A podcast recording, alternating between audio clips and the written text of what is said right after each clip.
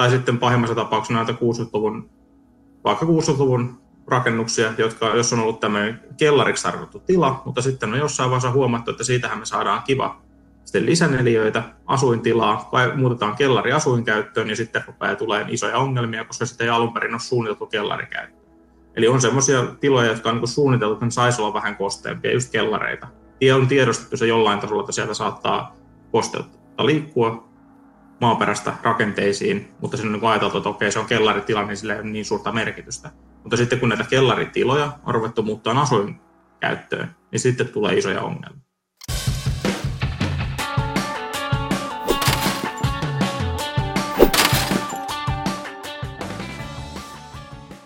Tervetuloa kaikki uudet ja vanhat ystävät tänne Kivijalka-podcastin pariin.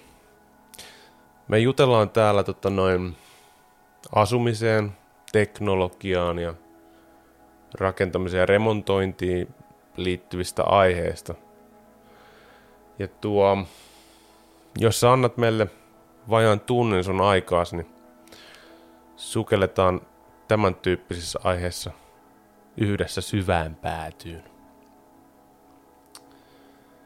Öö, ja pahoittelut jo etukäteen sitä kaikista huonoista vitseistä, mitä saattaa tämä, tämä podcasti aikana tulla, vaikka kylläkin tällä kertaa mä mielestäni editoin ne sen ainoan huonon vitsin pois, mikä tuli esitettyä, koska se oli jopa mun kriteereillä mitattuna aivan liian huono. Öö, jos sä kuitenkin saat tästä kivijalasta jotakin polttoainetta sun ajatuksille, niin ota meidät seurantaan. Se onnistuu ainakin, ainakin ottamalla rakentaja.fi YouTube-kanava tilaukseen tai sitten seuraat meitä SoundCloudista. Mutta, mutta, palataan, palataan pihviin ja päivän asiaan. Eli tänään me keskustellaan sellaisen työotsikon alla kuin yksi pieni kulma aiheeseen lunta taas talojen home- ja kosteusongelmat. Ja tätä aihetta me koitetaan taklata yhdessä parhaamme mukaan Joni Kotipellon kanssa. Eli pidemmittä puheitta, let's go! Kerros vähän Joni ihan omin sanoin itsestäsi, että kuka sä olet ja miksi sun kanssa me nyt keskustellaan tästä aiheesta. Mikä sun, mikä sun tota, kontaktipinta on tämmöiseen aiheeseen? No tosiaan kotipello Joni, Safe Drying Oyn myyntijohtaja, osakas ja päivittäin näiden rakennusten kosteusongelmien kanssa tulee painittua ja homeongelman syntyminen vaatii aina kosteutta. Niin jos kosteus puuttuu, meillä ei mikrobikasvusto ole mahdollista ja silloin homeetkaan ei kasva, niin siinä ehkä se kiteytettynä. Joo. Tota, hei. Mä heitän sulle heti, heti tämmöisen vaikean kysymyksen tähän a- alkuun. Tai keskusteluaiheen. Vastaa, jos katsot sen vastaamisen arvoiseksi. Nyt on tässä siis viime vuosien aikana ollut tosi paljon puhetta niin, öö, sisäilmaongelmista, kosteisilmaongelmista kouluissa ja julkisissa rakennuksissa ja niin poispäin. Mitäs sun mielestä, pitäisikö ne purkaa vai remontoida?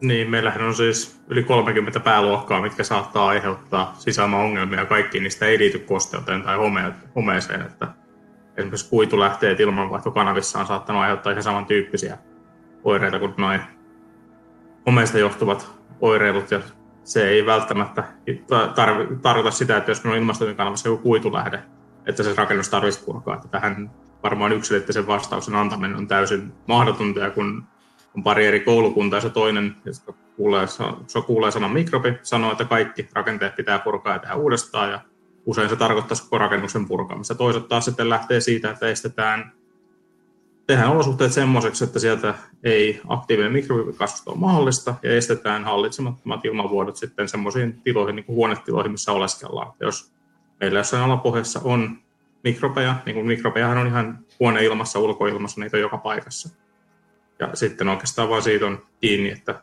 pääseekö sieltä saastuneet materiaalit tämän toisen koulukunnan edustajien mukaan, että pääseekö sieltä saastunutta ilmaa semmoisiin tiloihin, missä ihmiset oleskelee ja siellä ei saa saastunutta ilmaa sitten liikkua. Ja tähän oman työn puolesta tulee joka päivä nähtyä semmoisia kohteita, mitkä olisi perinteisellä keinolla tiettyjen tulkintojen mukaan tarvinnut purkaa. Mutta ei, ei ole semmoista yksiselitteistä patenttiratkaisua vastausta, että kaikki pitäisi purkaa, jossa ongelmia todetaan. Tai joskus purkaminen voi olla parempi vaihtoehto, joskus ja hyvin usein ne voidaankin korjata. Mutta se on tosiaan aina riippuvaista siitä, että minkälainen kohde on kyseessä ja ehkä kokonaisharkinta on se, mitä aina vaaditaan. Ne on hyvin kohde, kohde- ja tapauskohtaista se, että mikä on oikea toimintamalli.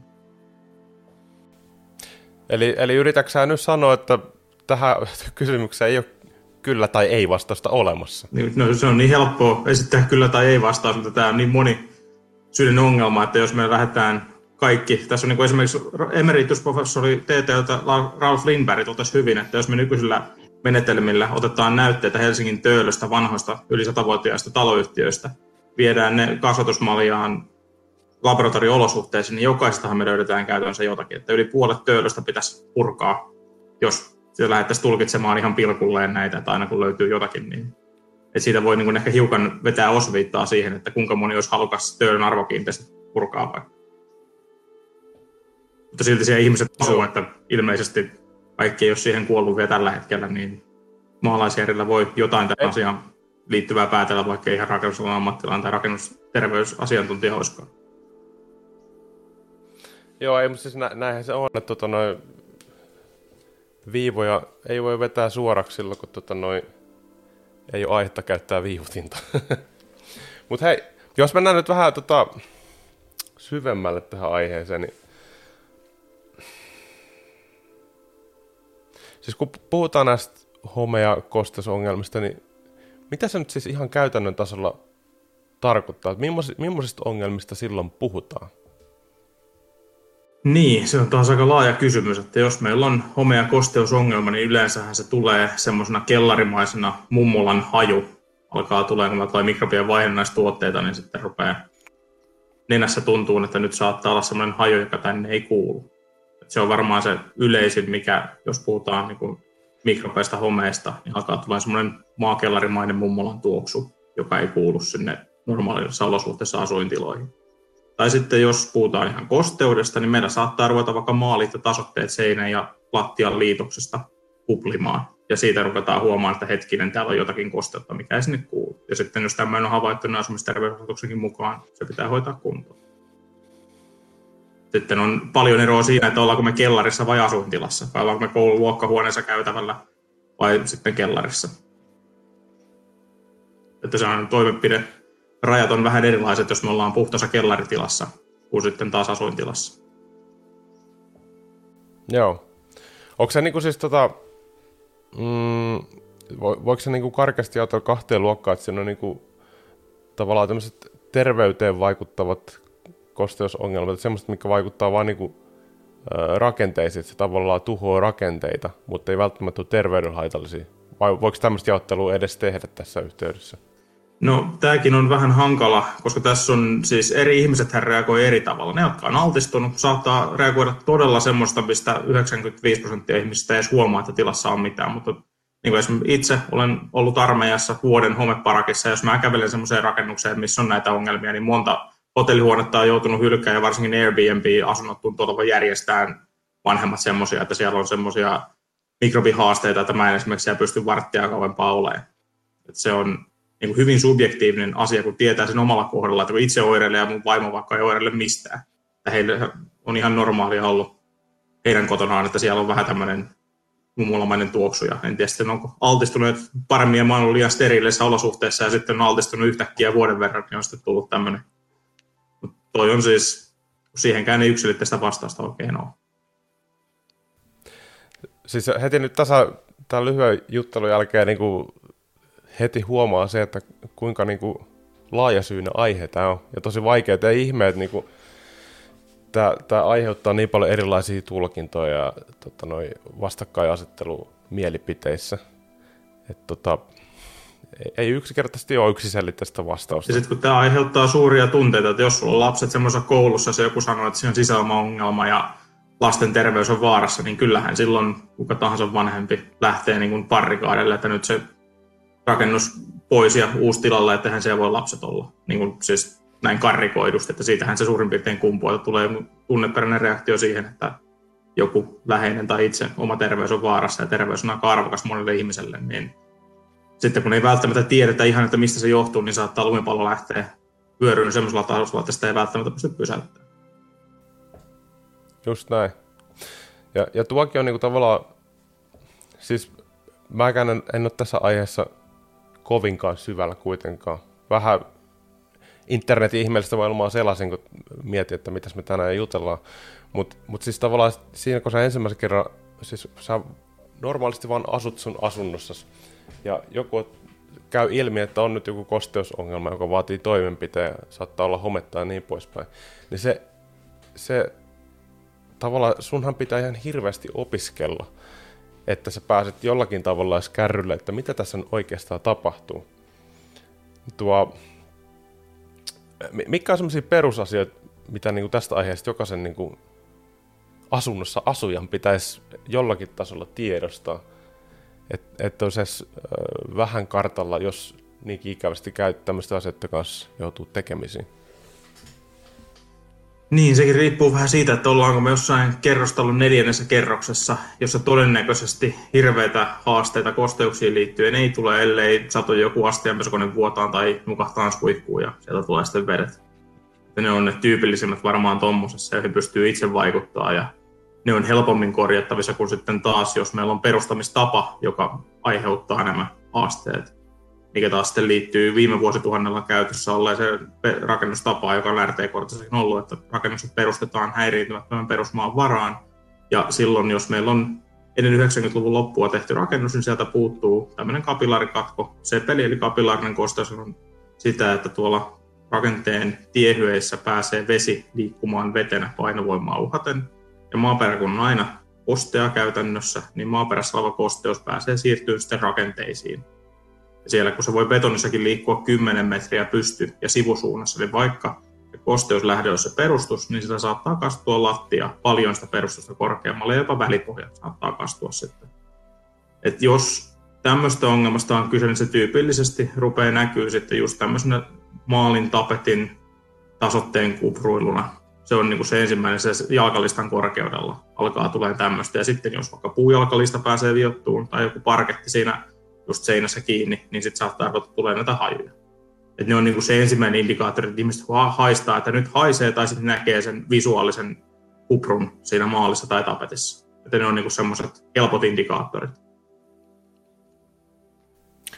Eli, eli koskeeko tämä niinku kaikenlaisia, jos puhutaan nyt tämmöistä niinku, omakotitalorakenteista, niin koskeeko tämä ongelma kaikkia rakenteita, joissa puuttuu se kapillaarikatko?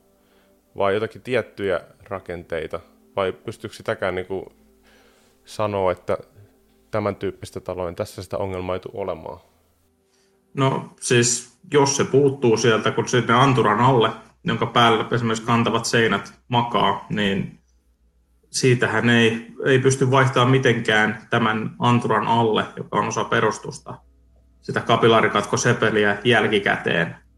Ja kun tämä ongelma on ja pysyy, ja se on kaikissa rakennuksissa tehty samalla tavalla tämä perustus, ja sitä puuttuu kapilaarikatko kerrokset, niin silloin ei oikein ole semmoista tyyppiä, missä sitä ei olisi. Tietysti sitten kerrostalot, että jos alinkerros on puhtaasti kellari tai joku autotalli ja asuintiloja niissä ei ole, niin silloin tämmöinen ongelma on huomattavasti epätodennäköisempi kuin vaikka 80-luvulla rinteeseen tehdyssä rivitalossa, jossa sitten taas kellareita harvoin on, mutta sitten se rintä vasten oleva tila onkin ihan asuinkäytössä. Tai sitten pahimmassa tapauksessa näitä 60-luvun, vaikka 60-luvun rakennuksia, jotka, jos on ollut tämmöinen kellariksi tarkoitettu tila, mutta sitten on jossain vaiheessa huomattu, että siitähän me saadaan kiva sitten lisäneliöitä, asuintilaa, vai muutetaan kellari asuinkäyttöön ja sitten rupeaa tulee isoja ongelmia, koska sitä ei alun perin ole suunniteltu kellarikäyttöön.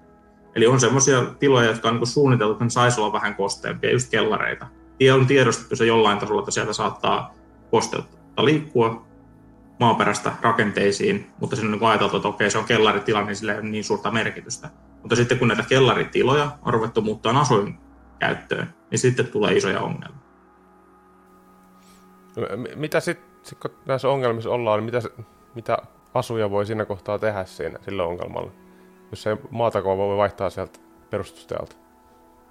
Niin, perinteisestihän se on ollut todella haastavaa ratkaista, että yleensä siinä on tarjottu salaoitusta, patolevyjä, mutta ulkopuolisilla töillä ei välttämättä ole vaikutusta, jos meillä on vaikka keskellä taloa oleva kantava anturallinen seinälinja, kostee sen takia, että sitä anturan kautta nousee kosteudet se seinälle ja sitten kastuu lattia. Tämä on tyypillistä esimerkiksi rivitaloissa, huoneistojen väliset seinät saattaa nostaa kosteutta, ja kun niihin ei ulkopuolisella salaoituksella tai patolevytyksellä hyvin usein mitään vaikutusta ole. Sitten sisäpuolisia töitä on lähdetty tarjoamaan hyvin massiivisia alapohjan uusimisia. Otetaan laatta ylös, kaivetaan mainokset 50 senttiin pois, vaihdetaan sinne ne kapilaarikaikkoseparit lattian alle. Mutta silloinkaan ei taas päästä anturan alle, se ongelma kumpuaa sieltä anturan alta, niin tämmöisetkään se maksaa vaan vähintään kymmeniä tuhansia pienessäkin kohteessa tyypillisesti, jos kaikki lattiat lähdetään ottaa ylös isossa kohteessa, tulee sitten aika monta lisää.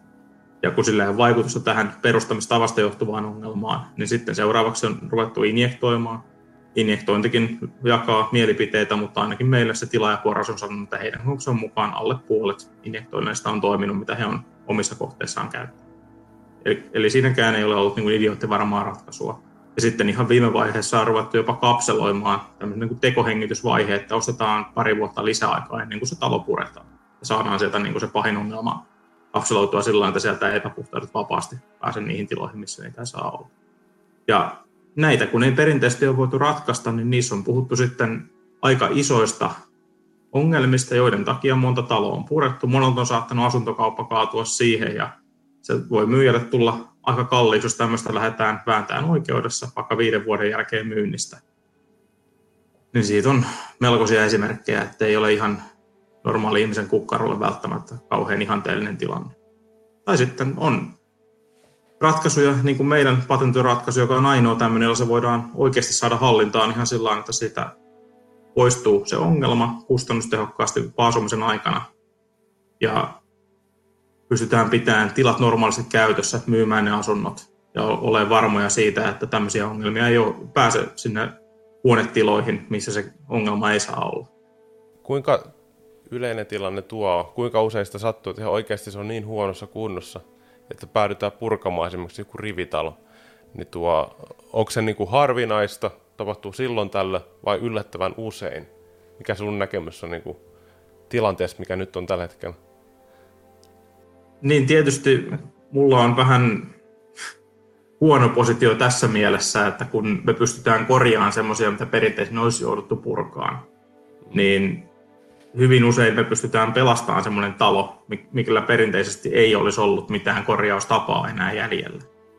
Että siinä mielessä mä en ehkä välttämättä ole oikea ihminen vastaan tuohon, mutta kyllä tässä on tullut monen, monen monta kertaa, kun ollaan oltu tuolla messuilla, ammattitapahtumissa, niin ihmisiä on että jos he olisivat tästä tiennyt silloin ja silloin muutama vuosi sitten, niin olisi jäänyt tämmöinen ja tämmöinen rakennus purkamatta. Niin kyllä tässä niin kuin aika yleisestä ongelmasta puhutaan, mutta se tulee yleensä vasta siinä vaiheessa silmille, kun se itselle osuu tai läheisille omalle kohdalle, ja muutenhan sitä ei tiedosta. Eli tuleeko se purkutilanne mahdollinen siinä kohtaa, kun se vesi nousee perustusten kautta rakenteisiin ja sisäilmaan tulee ongelmia niin pahasti, että sitä ei vaan saada katkaistua sitä ongelmaa. Eli siinä kohtaa on sitten todettu, että nyt kun ei pysty mitenkään ratkaisemaan tätä ongelman syytä ja sisäilma on ihan täynnä mitä liä, niin sitä ainoa vaihtoehto on purkaa. Onko se joku tämmöinen ajatuskulku, mikä johtaa siihen purka, purkupäätökseen ollut aikaisemmin? Tietyllä tapaa joo, mutta kun tässäkin se on, se, se on hyvin tulkinnan varasta, että kuka siinä on ollut sitten mukana tekemässä tätä korjaussuunnittelua ja sitä niin päätöstä, että kun yleensähän ihmisillä, niin kuin tuossa totesit, niin ei välttämättä oma tietämys riitä. Mm. Ja sitten kun on kahden eri koulukunnan edustajia, niin joku saattaa todeta, että täällä on niin paha ongelma ja mikrobivaurio, että pitää purkaa. Vaikka joku toinen saattaisi olla toista mieltä, että kun tämäkin on tulkinnan varasta, että siihen ei ole absoluuttista totuutta, niin siihen ei voi valitettavasti vetää semmoista yhtä viivaa, vaan että tuosta tämä puretaan ja tätä ei.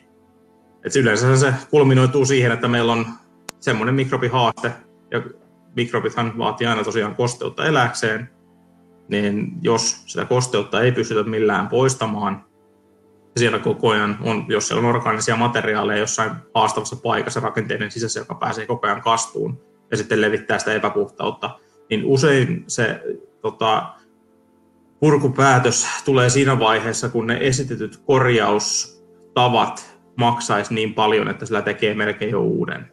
Niin sitten todetaan vaan, että ei ole kustannustehokasta korjata ja myydään tontti tai mikä ikinä onkaan sitten ratkaisu, mutta yleensä eurot ratkaisee sen sitten loppukädessä noin niin kuin karrikoidusti. Mitenkäs tässä teidän, tota, teidän tekniikka, miten se toimii? Millä te, millä te tota, pelastatte tämmöiset tuhotuomitut talot? No tässähän se ongelma kulminoituu siihen kosteuteen, niin kun, jos puhutaan meidän tekniikasta, mikä on tosiaan aika mielenkiintoinen siinä mielessä, että fööni, eli hiusten kuivaaja, mehän ollaan tunnettu yli sata vuotta kuivatuksen apuvälineen. Ja nyt tässä, eli föönihän on siis virtausnopeutta ja lämmintä ilmaa. Ja nyt siihen föönin toimintaperiaatteessa on sitten lisätty vielä kuiva ilma. Eli nämä kolme elementtiä, kun on kuiva, lämmin ilma ja suuri virtausnopeus. Niin semmoinen ilma pystyy sitomaan huikeasti kosteutta rakenteista. Ja silloin me saadaan moninkertaiset kuivumistulokset perinteisiin keinoihin verrattuna. Kun perinteisesti, jos on vuotovahinkotapaus, niin meillähän tuodaan kuivain huutamaan keskelle huonetilaa. Kaikkien rakenteiden pitää olla auki, koska me kuivataan sitä huonetilan ilmaa, johon me toivotaan, että sieltä rakenteesta siirtyy vesihöyry. Ja se on aika tehoton tapa kuivata näitä rakenteita, mutta se toimii silloin, kun ei ole mitään aktiivista kosteuslähdettä. Että jos vaikka asteenpesukone vuotaa, niin tämmöinen on se tyypillinen tapa. Mitä tai joku nukahtaa suihkuun, niin sitten tuodaan kuivumet, on siellä jonkun aikaa huutamassa muutaman kuukauden mahdollisesti. Mutta kukaan ei semmoisessa tilossa voi oleskella tai asua silloin, kun siellä on paikat auki ja meillä ovat kuivumet huutamassa, joka tuottaa lämpöä ja sitä äänisaastetta. Niin tämä meidän järjestelmä toimii sillä tavalla, että me ei kuivatakaan sitä huonetilan ilmaa, vaan me kuivataan pientä rakenteen sisällä tai rakennetta vasten olevaa ilmatilaa, jossa nämä kolme elementtiä, eli kuiva, lämmin ilma ja suuri virtausnopeus yhdistyy. Ja silloin tämä on ihan yläasetasosta fysiikkaa, eli vesihöyryhän pyrkii aina tasaamaan osapaineeronsa. Eli hyvin yksinkertaisesti tässä kanavistossa on hyvin pieni osapaine vesihöyrylle, jolloin siellä rakenteessa, jos on kosteutta, on suuri osapaine, jolloin rakenteesta vesihöyry pyrkii tähän kanavistoon päin. Ja kun tämä on suljettu kiertosta rakennetta vasten, niin muutama sekunnin välein, kun se kiertää kosteutta vesihöyrynä rakenteesta keränneenä, tämä ilma, se tulee tämmöiseen kuivatusyksikköön, jossa se kuivataan, lämmitetään ja puhalletaan uudestaan kiertoon. Ja kun tämä sykli toistuu muutaman sekunnin välein, niin tuolta mittaustuloksissa on saatu yli kymmenkertaisia kuivumistuloksia verrattuna perinteisiin keinoihin. Ja kun tämä voidaan asentaa ihan korjauskohteissa jalkalista tyyppisesti, nopeimmillaan viikonloppuna ollaan tehty päiväkoteja, asuntoja, kouluja, terveys, terveydenhuoltoalan laitoksia, semmoisia, missä se haitta tilojen toiminnan keskeytyksestä olisi melkoinen, niin tämmöisiä voidaan tosiaan ihan pintaan asentaa tämmöinen jalkallista tyyppinen ratkaisu. Se ongelmahan kulminoituu siihen, että meillä on antura esimerkiksi, jonka päätä lähtee kantava seinälinja, ja täällä, jos täällä kohtaa, se seinälinja kohtaa lattian, ja kun seinän kautta kiipeää kapillaarisesti kosteutta sillä rakenteen sisällä vetenä, niin tässä kohtaa se lähtee siirtyä lattiaan, ja sitten yleensä alkaa olla vähän enemmän ongelmia, ja sitten voi jatkaa täällä tosiaan monta metriä vielä, vaikka välipohjaan saakka pahimmassa tapauksessa, jos oikein kova haaste ja nyt kun se pysäytetään tässä seinä- ja lattian liitoksessa, niin pysyy seinä, että lattia kuivana. Ja siinä käy sillä tavalla, että siellä rakenteen sisällä olevat kapillaarit tiehyet, jotka on vedestä täyttyneet siinä vaiheessa, kun vesi liikkuu sitä peruskutan kautta sitä seinää pitkin ylöspäin. Se pysäytetään tässä seinä- ja lattian liitoskohdassa.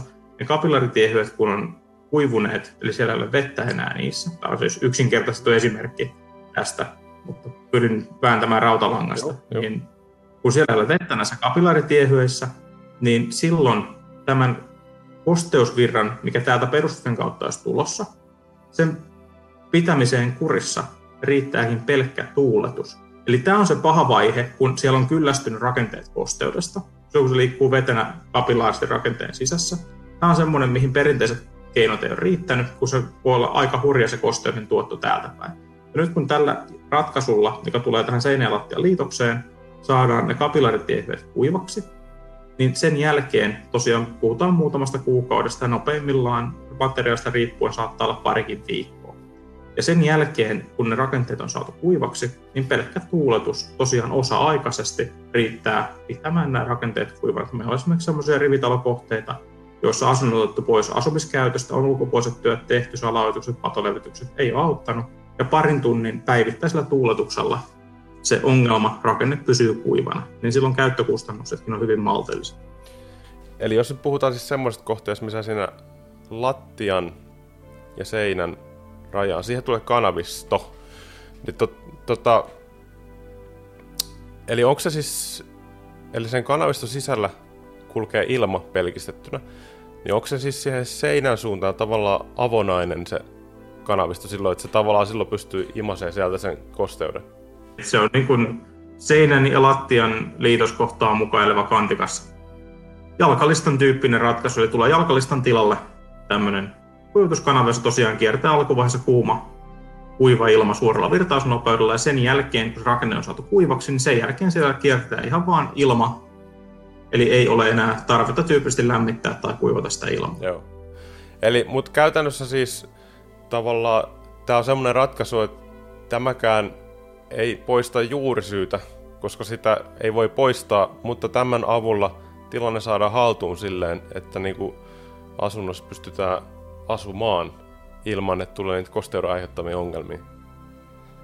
Kyllä, eli maaperässähän meillä on aina kosteutta ja se antura voi olla märkä niin kauan kuin se ei siirrä sinne meidän kriittisiin huonetiloihin sitä kosteutta. Eli se ongelma, Joo, eli se ongelma siis siinä, että se anturan kautta kapillaarisesti se rakenne imee sitä kosteutta ylöspäin. Ja tavallaan se, se pitäisi saada katkaistua ennen kuin se koske, kosteus tulee sen talon rakenteisiin, varsinaisiin rakenteisiin. Tai on tuota huonetiloihin, asuintiloihin, semmoisiin tiloihin, koska jos meillä on, siis tässä on hyvin kriittinen ero siinä, että jos meillä on kellaritila ja siellä on kosteutta, niin harva lähtee sitä minä tulipalna käsittelemään, vaikka sekin on tietysti rakenne. Mutta kun tätä perustamistapaa et voi muuttaa jälkikäteen, niin silloin tämä ratkaisu mahdollistaa sen, että me voidaan korjata näitä paikkoja sillä tavalla, että estetään se kosteuden siirtyminen sieltä jatkossa ja pidetään ne rakenteet kuivina. Ja silloin kun siihen tosiaan riittää pelkkä osa-aikainen tuuletus tunti kaksi yössä parhaassa tapauksessa, pitää sellaiset paikat kuivina, joissa aikaisemmin on jouduttu asuntokaupat peruun, ottaen asumiskäytöstä pois, kun perinteiset keinot ei auta, vaikka ne ulkopuolelta jo tehty. Mitenkä sitten, äh, jos to, tosiaan se äh, kosteus on jo noussut niin pitkälle niin kuin esimerkiksi seinärakenteisiin, on tullut vahinkoa, niin ilmeisesti kumpikin nämä vahingot pitää korjata, vai miten se menee, vai on, onko se semmoisia, että tavallaan jos sä pystyt kuivattamaan sen, sen osan, niin se saattaa riittää niin kuin tämmöisissä tapauksissa? Että pelkästään se kanavisto voisi riittää, vai täytyykö joka tapauksessa tehdä remontti esimerkiksi seiniin? No, tässähän on siis hyvin suuri merkitys sillä, että mitä materiaalia se seinärakenne on, joka on päässyt kostumaan. Eli jos se on tiili, kevyt raharkko, betoni, niin semmoinenhan saadaan kuivaamalla kuivaksi ja se ei itsessään aiheuta ongelmia. Sitten jos siinä on joku villaeriste suoraan märässä maanpaineseinässä kiinni ja puukoolaus, niin sitten se on ehkä vähän erilainen tilanne, että silloin tyypilliset tämmöiset vaurioituneet materiaalit joudutaan vaihtamaan. Eli kivirakenne saadaan kuivaamalla ongelmattomassa, jos siinä on syntynyt jotain kasvustoa pintaan, niin se rakenne desinfioimalla ja pitämällä kuivana tyypillisesti tämä ongelma on poistettu. Sitten jos siellä on orgaanisia vaurioherkkiä materiaaleja, sitä märkää rakennetta vasten, niin silloinhan tilanne tyypillisesti vaatii sitä, että siellä saattaa joutua purkutöitä tekemään niiden vaurioituneen materiaalien osalta. Tuo, hei, puhutaan vähän asuntokaupan ihmeellisestä maailmasta. Kosteusasiat puhuttaa sielläkin ostaa ja myy näkökulmasta. Niin, miten sun mielestä myyjän ja ostajan kannattaisi näihin kosteusasioihin liittyviin riskeihin suhtautua? Mitä niille voi tehdä ja niin poispäin? No tyypillisestihän ihmisillä ei oma osaaminen riitä näihin asioihin. Tämä on aika uusi tieteen ala tämä kosteusfysiikkakin siitä löytyy aika harvalta asiantuntijalta, joka on kauhean syvällisempää kokemusta vielä valitettavasti. Mutta yleensä se kuntotarkastus on semmoinen hyvä lähtökohta, että siinä saadaan puolueetonta kolmannen tahon asiantuntijanäkemystä siitä, Tietysti siellä on nämä vastuuvapautuslausekkeet, että rakenteen rikkominen menetelmien on aistinvaraisesti tutkittu ja pinnasta katseltu ja ei sulje pois sitä, että on piileviä vaurioita rakenteissa. Mutta yleensä pintakosteuden osoitin pystyy kertomaan aika hyvän kokonaiskuvan indikoimaan siitä, että onko siellä laajamittaista ongelmaa. Jos kaikki paikat näyttää pintakosteuden osoittamalta kuivalta, niin sitten yleensä tilanne on ihan kohtalaisen hyvä, jos siellä ei aistivaraisestikaan pysty mitään tuoksuja havaitsemaan. Sitten kun tässä on hyvin suuri ero siinä, että ollaan kostamassa täyskivitalo vai sitten tuleeko vaikka valessokkelirakenne, jossa saattaa olla puuranka siellä kymmeniä senttejä maanpinnan tason alapuolella ja aiheuttaa isoja haasteita sen takia. Eli kannattaa varmaan kiinnittää huomioon siihen, että minkälaista taloa on ostamassa ja minkälaiset rakenteet siellä on nimenomaan maata vasten koska niin kuin tässä tuli esiin, niin perustamistapaa on hyvin vaikea muuttaa jälkikäteen, jos se on tehty sillä tavalla, että maaperässä oleva kosteus pääsee potentiaalisesti vaurioittamaan jotakin vaurioherkkiä orgaanisia materiaaleja tai vaikka muovimatto para, hyvässä tapauksessa kellarin lattiassa, joka saattaa sitten aiheuttaa mielenkiintoisia haihtuvien orgaanisten yhdisteiden päästöjä, joita, jotka saattaa sitten aiheuttaa pitkässä juoksu isojakin terveyshaasteita. Niin siinä on niin moninainen vyyhti, että jos mahdollista, niin kannattaa käyttää jotakin näihin erikoistunutta konsulttia siinä avussa sen, ehkä sen, jos epäilyttää, niin kuntotarkastus on pintapuolinen hyvin usein, niin siinä ei välttämättä tartuta näihin epäkohtiin, mutta sitten jos, jos on mahdollisuus käyttää tämmöistä ulkoista asiantuntijakonsulttia, joka on perehtynyt nimenomaan tämän tyyppisiin haasteisiin, mikä johtuu nimenomaan kosteuksesta tyypillisesti, niin hän pystyy saman tien sanoa, kun näkee sen talon ja sen rakenteet, että mitkä siellä on ne mahdolliset riskipaikat. Ja silloin voidaan tutkia vain ne, eikä lähteä summamutikassa arpoon, että pitäisikö meidän avata kaikki rakenteet, me nähtäisiin jotain, vaan kyllä näissä yleensä se riski kulminoituu tiettyihin paikkoihin, jotka johtuu sitä rakenteesta. Ja silloin asiantuntija pystyy toteamaan se hyvin nopeasti, kun vaan näkee leikkauskuvat, että millaisia rakenteita. Onko näissä tyypillisesti just sitä, että niinku tiettynä vuosikymmenenä rakennetuista taloista löytyy just tiettyjä riskirakenteita, niin kuin se valesokkeli, mistä sä mainitsit.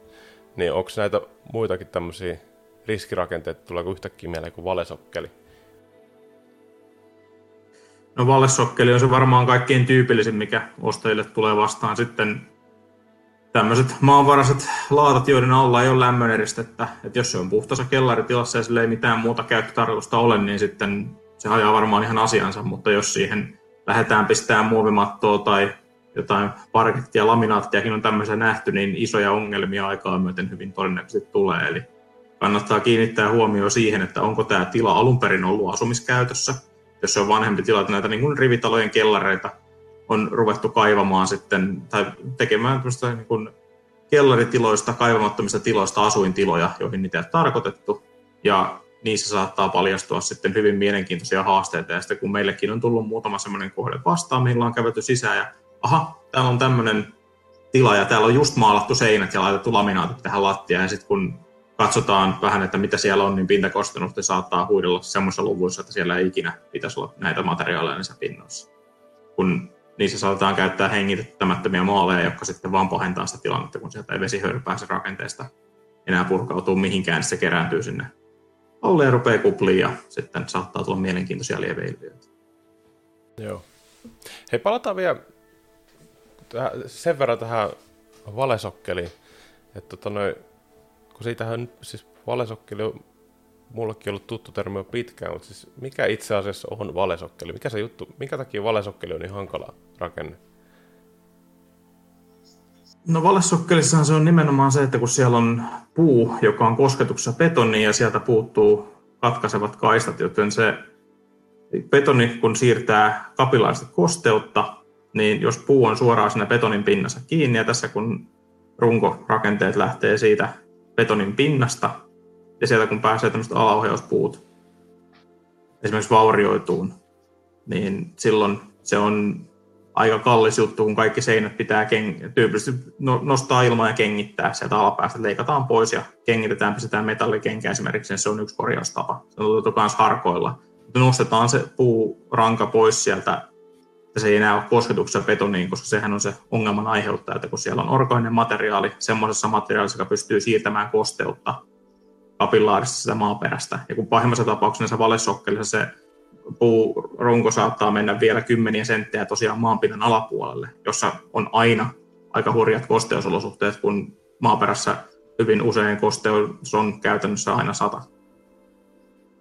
Suhteellinen kosteus, siis, niin siellä on kosteutta tulossa, ja jos sitä ei sen ajan äh, rakentamistavan mukaisesti ole mitenkään sen suuremmin blokattu maaperässä olevan kosteuden siirtymistä näihin rakenteisiin, niin aikaa myöten on hyvin todennäköistä, että sieltä saattaa tämmöinen riski realisoitua. Se ei tietenkään vallesokkeli automaattisesti tarkoita, että siinä on ongelma. Mutta jos se on sopivalla maaperällä, sopivissa olosuhteissa, niin sitten aikaa myöten siellä hyvin usein alkaa tulla sellaisia ongelmia, joiden ratkaiseminen rupeakin maksaa aika paljon. Mistä tämmöisen, mistä tämmöisen valesokkon, mistä tällaisen valesokkelin, niin mistä se tunnistaa, kun sä katsot taloa? No sen huomaa ehkä kaikkein helpoiten ulkopuolta siitä, että sokkeli, että siis kyn, oven alareuna on sokkelia paljon alapuolella. Se on tämmöinen esteettömyystekijä sitten, että jos sokkelin yläreuna on tässä ja meillä on ovi, oven alareunan kynnystaso täällä, niin siinä on aika hyvä indikaatio, että siitä se pystyy kaikkiin helpoiten toteen noissa muutama vuosikymmen sitten tehdyssä talossa. Ja sitten vielä se, että sä, sä sanoit, että se ei automaattisesti tarkoita, että rakenteessa on ongelmia, jos on valesokkeli, niin millaisissa tapauksissa valesokkeli on ihan fine, ja koska se niin aiheuttaa ongelmia? Pystyy, sekin on ilmeisesti mikään mustavalkoinen kysymys. Semmoista aukottomasta, ei, se, ei se oikein ole mustavalkoinen kysymys, se riippuu siitä, että paljonko siellä ympäristössä on kosteutta ja pääseekö se kosteus kuivuun johonkin suuntaan, pääseekö se haihtumaan sitä rakenteesta järkevästi. Jos meillä on valtavan tehokas ilmanvaihto ja ollaan jossakin soraharjun korkeammalla kohdalla, missä pääsee suodattuun suurin osa sitä tulevasta kosteusosasta pois, niin silloin vallesokkelikin on hyvin todennäköisesti ongelmaton. Mutta kun siihenkään ei ole semmoista aukotonta vastausta, valitettavasti se on aika monitahoinen ongelma, ja kun siellä saattaa olla monia kosteus pystyy liikkumaan useammalla eri tavalla rakenteessa, niin se, että mi- miten se kosteus pääsee haihtumaan, jos siellä kosteutta jostain rakenteisiin pääsee, että kunhan siellä tämmöinen haihtumis- kuivumisreitti sille kosteudelle on, niin silloin vallesokkelikin voi ihan hyvin olla ongelmaton. Mutta jos tämmöinen puuttuu, niin sitten saattaakin tulla isoja ongelmia. Alright. Hei, mennään vielä vähän tuohon, takaisin tuohon niin asuntokauppa-asiaan. Jos se tilanne on ollut semmoinen, että ö, myytävässä asunnossa on todettu semmoinen kosteusongelma, että esimerkiksi se tulee niin kuin, tota noin, niin, täältä rakenteelta pitkin kosteus ylös maan, maapinnasta, niin voiko semmoista asuntoa ollenkaan sitten myydä? Et mitä siinä kohtaa voi tehdä niin kuin myyjä ja ostajan näkökulmasta? Mikä se tilanne on? No meidän näkökulmastahan asia on helppo. Me saadaan semmoinen kuntoon, mutta perinteisesti jos siihen kysytään tarjouksia, niin ne saattaa olla aika hirveitä, että niistä saatetaan puhua sadoista tuhansista jopa. Ja sitten kun niihin yhdistetään se, että täyttä varmuutta ei ole, että ne poistaa tämän ongelman. Että me nähdään sen perinteisten korjaustapojen ongelma tässä on, että ihmisellä tulee iso hätä käteen siinä vaiheessa, kun he kuulee, että tämä saattaisi maksaa satoja tuhansia, ja me nähdään joidenkin vuosien päästä, että toimiko se korjaus vai ei. Että sitä ei kukaan pysty sanomaan etukäteen. Ja sitten taas, jos tämmöinen rakenteesta johtuva kosteushaaste on, että sieltä nousee kosteutta, se on todettu, kapillaarisesti siirtyy kosteutta. Esimerkiksi kantava keskisinen linja on hyvin tyypillinen asunnoissa, mikä saattaa olla tämmöinen, tai maanpaineseinä, jota ei pystytä syystä tai toisesta ratkaiseen, että ollaan jossain kallion montussa sillä tavalla, että sen kallion louhiminen siitä sokkelin perustuksen vierestä olisi erittäin kallista tai jopa mahdotonta, niin silloin esimerkiksi tämä safe drying on osoittautunut ainoaksi ratkaisuksi siihen, että tämä kuivatuskanava pystyy saamaan sen ongelman, mitä on pidetty perinteisesti jopa mahdottomana korjata hyvin kustannustehokkaasti ja nopeasti ennen kaikkea varmasti hallintaan, koska tämä poikkeaa myös sillä tavalla, että kun tässä on etäluettavat mittaanturit, niin ei tarvitse arvuutella, että onko se korjaus toiminut vai ei, vaan meillä on reaaliaikainen tieto siitä, että millainen kosteus siellä rakenteissa on. Eli pystytään mittaamaan sen rakenteiden värimmät paikat, kontrollimittapisteet, porareikämittaanturit rakenteen sisään, jolloin me nähdään, mikä se olosuhde siellä rakenteessa on. Jos tapahtuu joku yllätys, että siellä on joku muukin kosteuslähde tämän kapillaarisuuden lisäksi, esimerkiksi sadevesien vääränlainen ohjaus, joku muu rakennusvirhe, mitä tuossa on paljastunut muutamasta tuotetusta kohteesta sen ansiosta, kun kaikki muut paikat on saatu kuiviksi. Jos siellä yksi nurkka alkaa kastua aina kun sataa vähän enemmän, niin sitten on helppo todeta, että siellä on joku kosteuslähde, joka ei sinne kuulu. Ja silloin kun se pysytään paikallistaan metrin tarkkuudella, niin sen korjauskustannukset on vähän erilaiset kuin se, että avataan 100 metriä seinää ja katsotaan, jos me löydettäisiin joku lähde josta, joka on sitten taas semmoinen, että siihen harvoin lähdetään.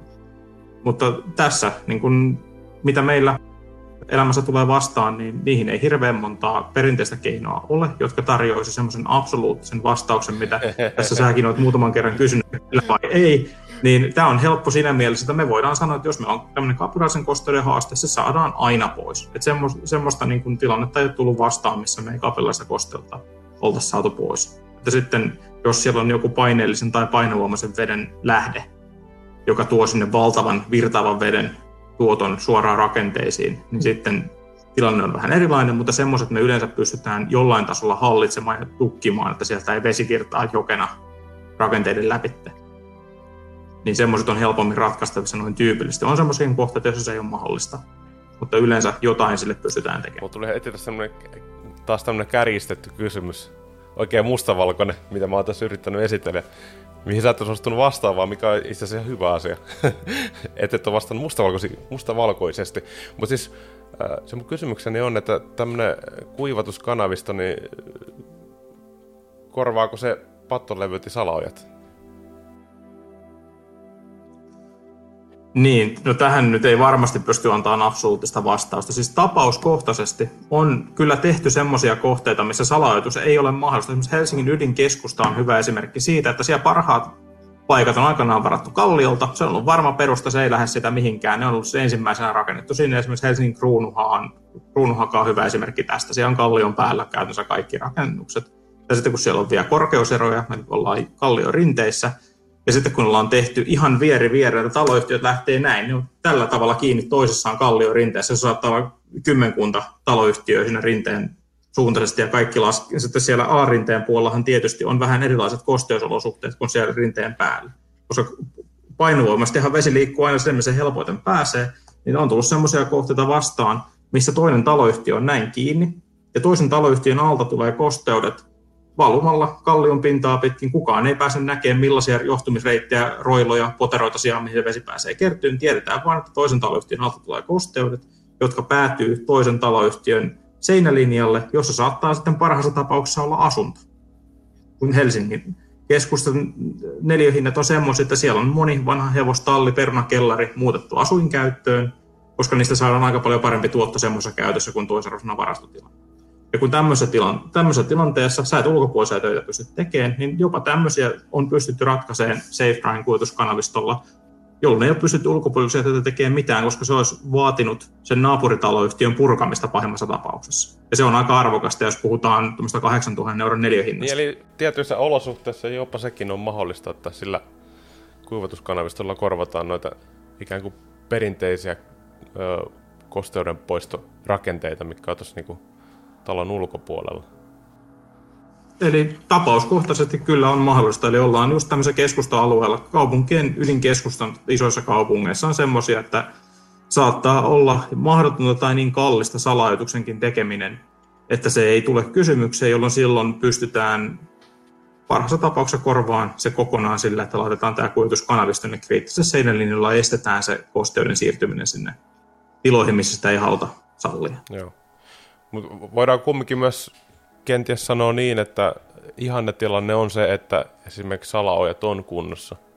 kui, mutta sekään ei varmaan yksistään pysty poistamaan sitä ongelmaa, mikä tästä niinku, ää, rakenteesta johtuu, että sieltä puuttuu se kapillaarikatko.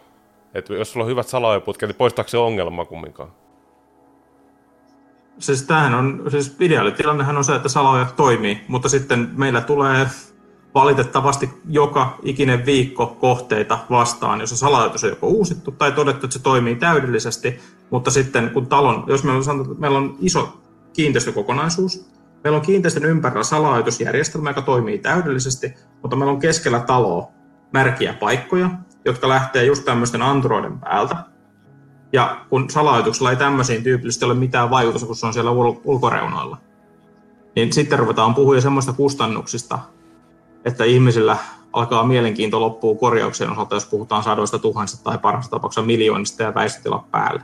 Joo.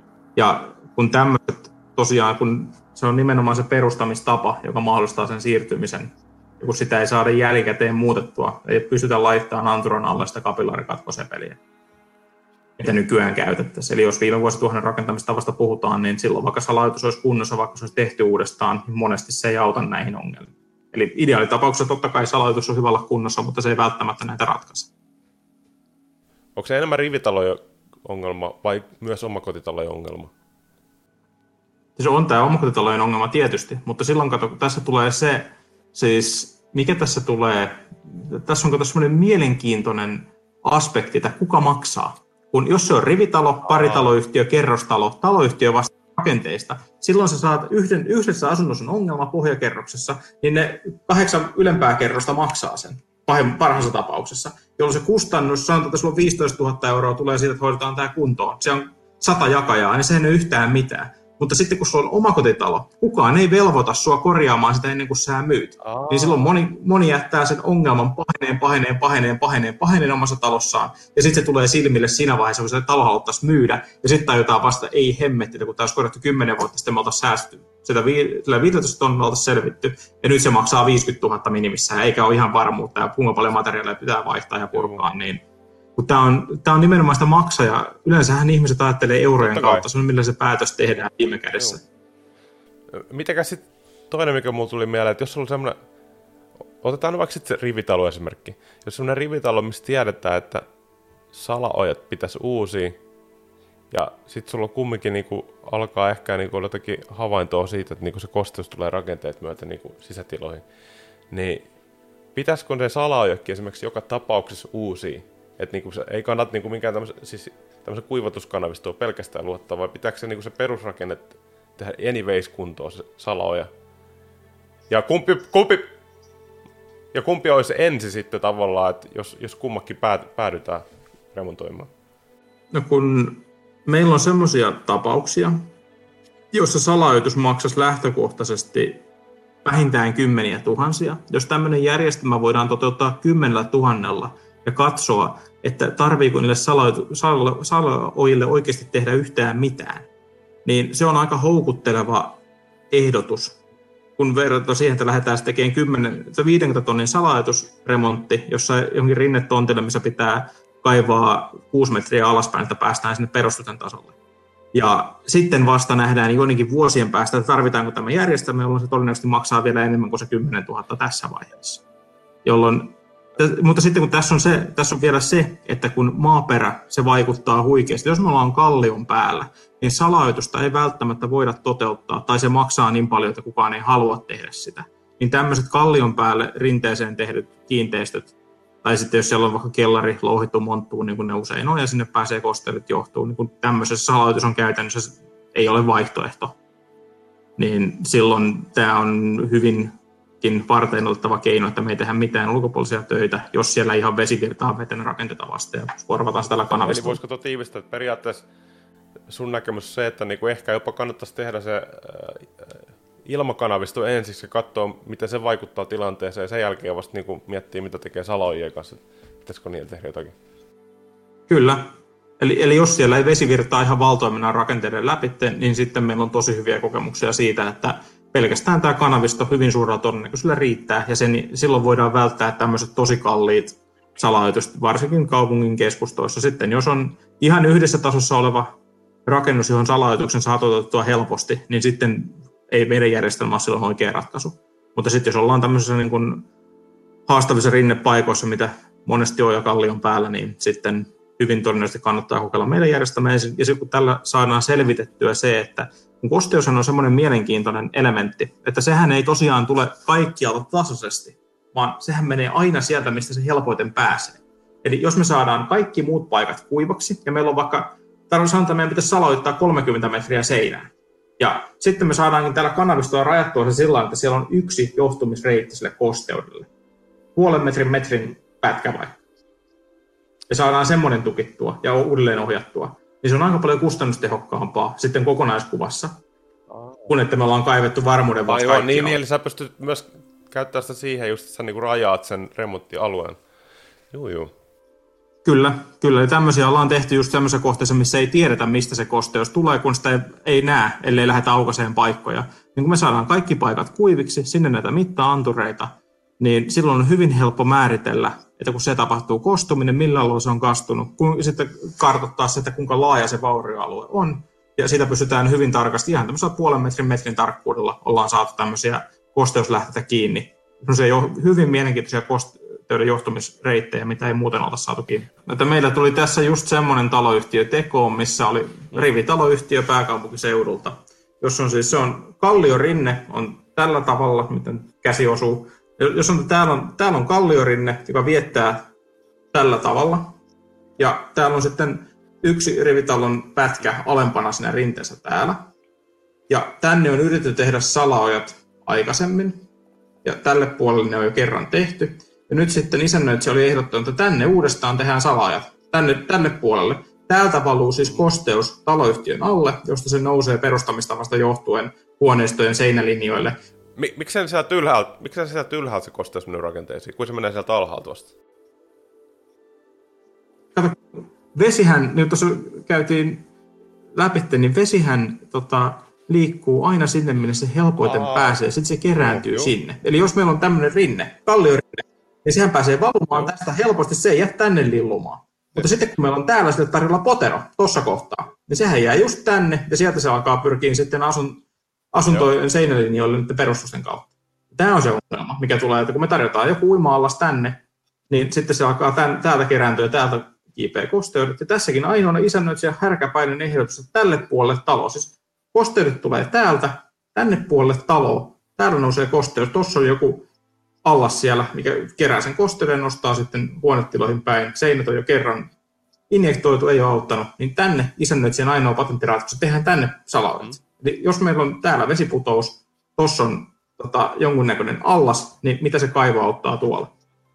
Ja tämä, tämä oli pieni vääntö, että saatiin tämä sitten, että siinä taloyhtiön hallituksen puheenjohtaja oli hyvin aktiivinen ja saatiin sitten sinne vähän järkevämpi ehdotus, kun taloyhtiön talous ei ihan mitä tahansa kestä. Ja sitten kun se on kuitenkin taas ihmisten mm. kodeista kysymys, useampi asunto, jossahan jo niin kuin se, seinät on auki, siellä on niin kuin rakennustyömaalta näyttävää tilaa seinän vieressä, kun ei siinä voi olla mitään pintamateriaaleja, kun ne vaurioitu saman tien kosteudesta, jos ne on vähänkään herkempiä. tapauksessa, niin onko siinä mahdollistakaan tavallaan poistaa sitä koste- alkuperäistä kosteusongelmaa, että kun se valuu semmoiseen poteroon siellä alarinteessä, niin tuo, on, onko se, onko se, niinku se mitä vaihtoehtoa, millä se kosteusongelma saa niinku poistettua, että se ei niinku ylipäätänsä valuisi se vesi sillä tavalla?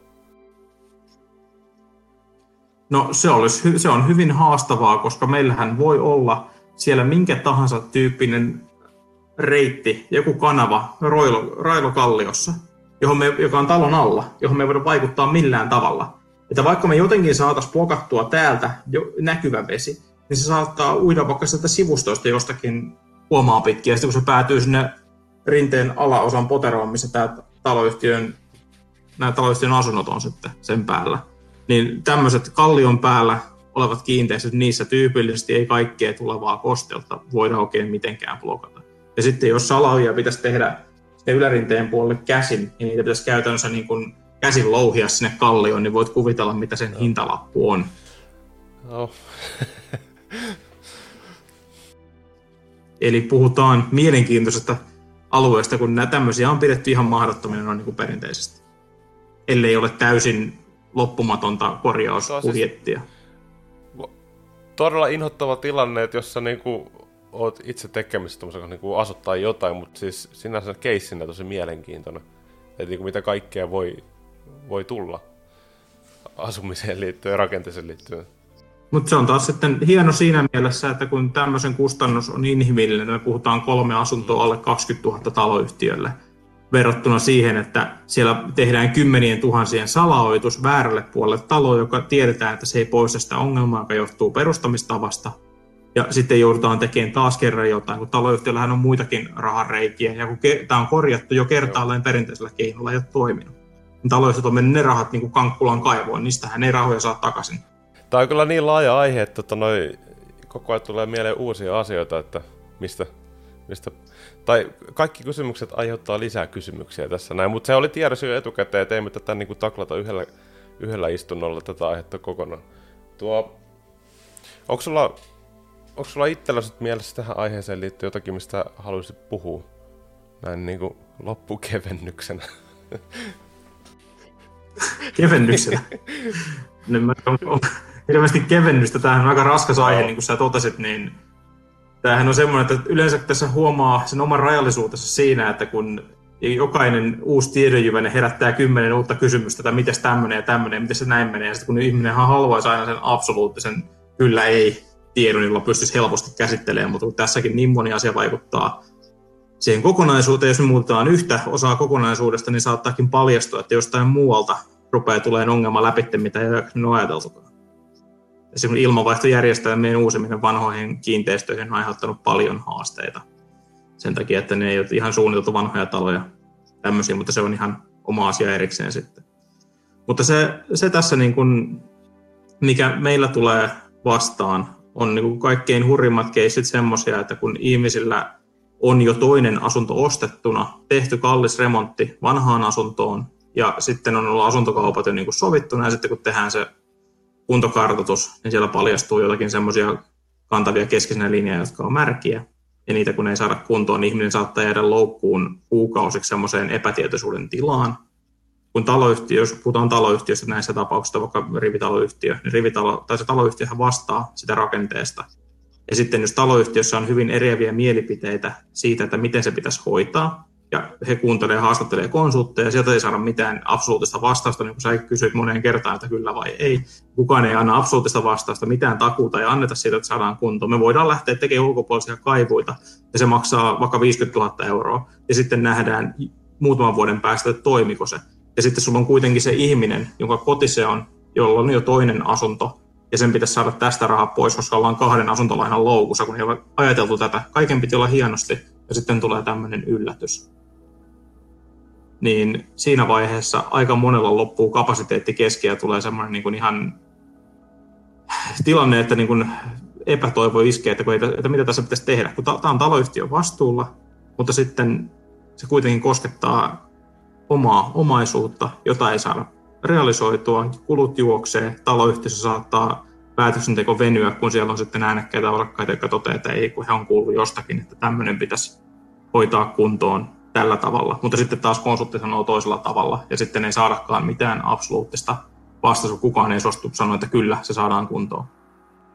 Niin tähän, että varautuu asuntokauppaan, niin siinä saattaisi olla, että jos Esimerkiksi tämmöinen hyvin helppo esimerkki on nämä rinteeseen tehdyt rivitalot, mitä löytyy paljon vaikka 80-luvulta. Et jos semmoisia on, niin silloin kannattaa käyttää niihin erikoistunutta semmoista kaveria, joka tuntee vähän kosteusfysiikkaa. Miten siellä ne riskit saattaa realisoitua. Ja perehtyä itse siihen aiheeseen sen verran, että osaa kysyä pahoja kysymyksiä.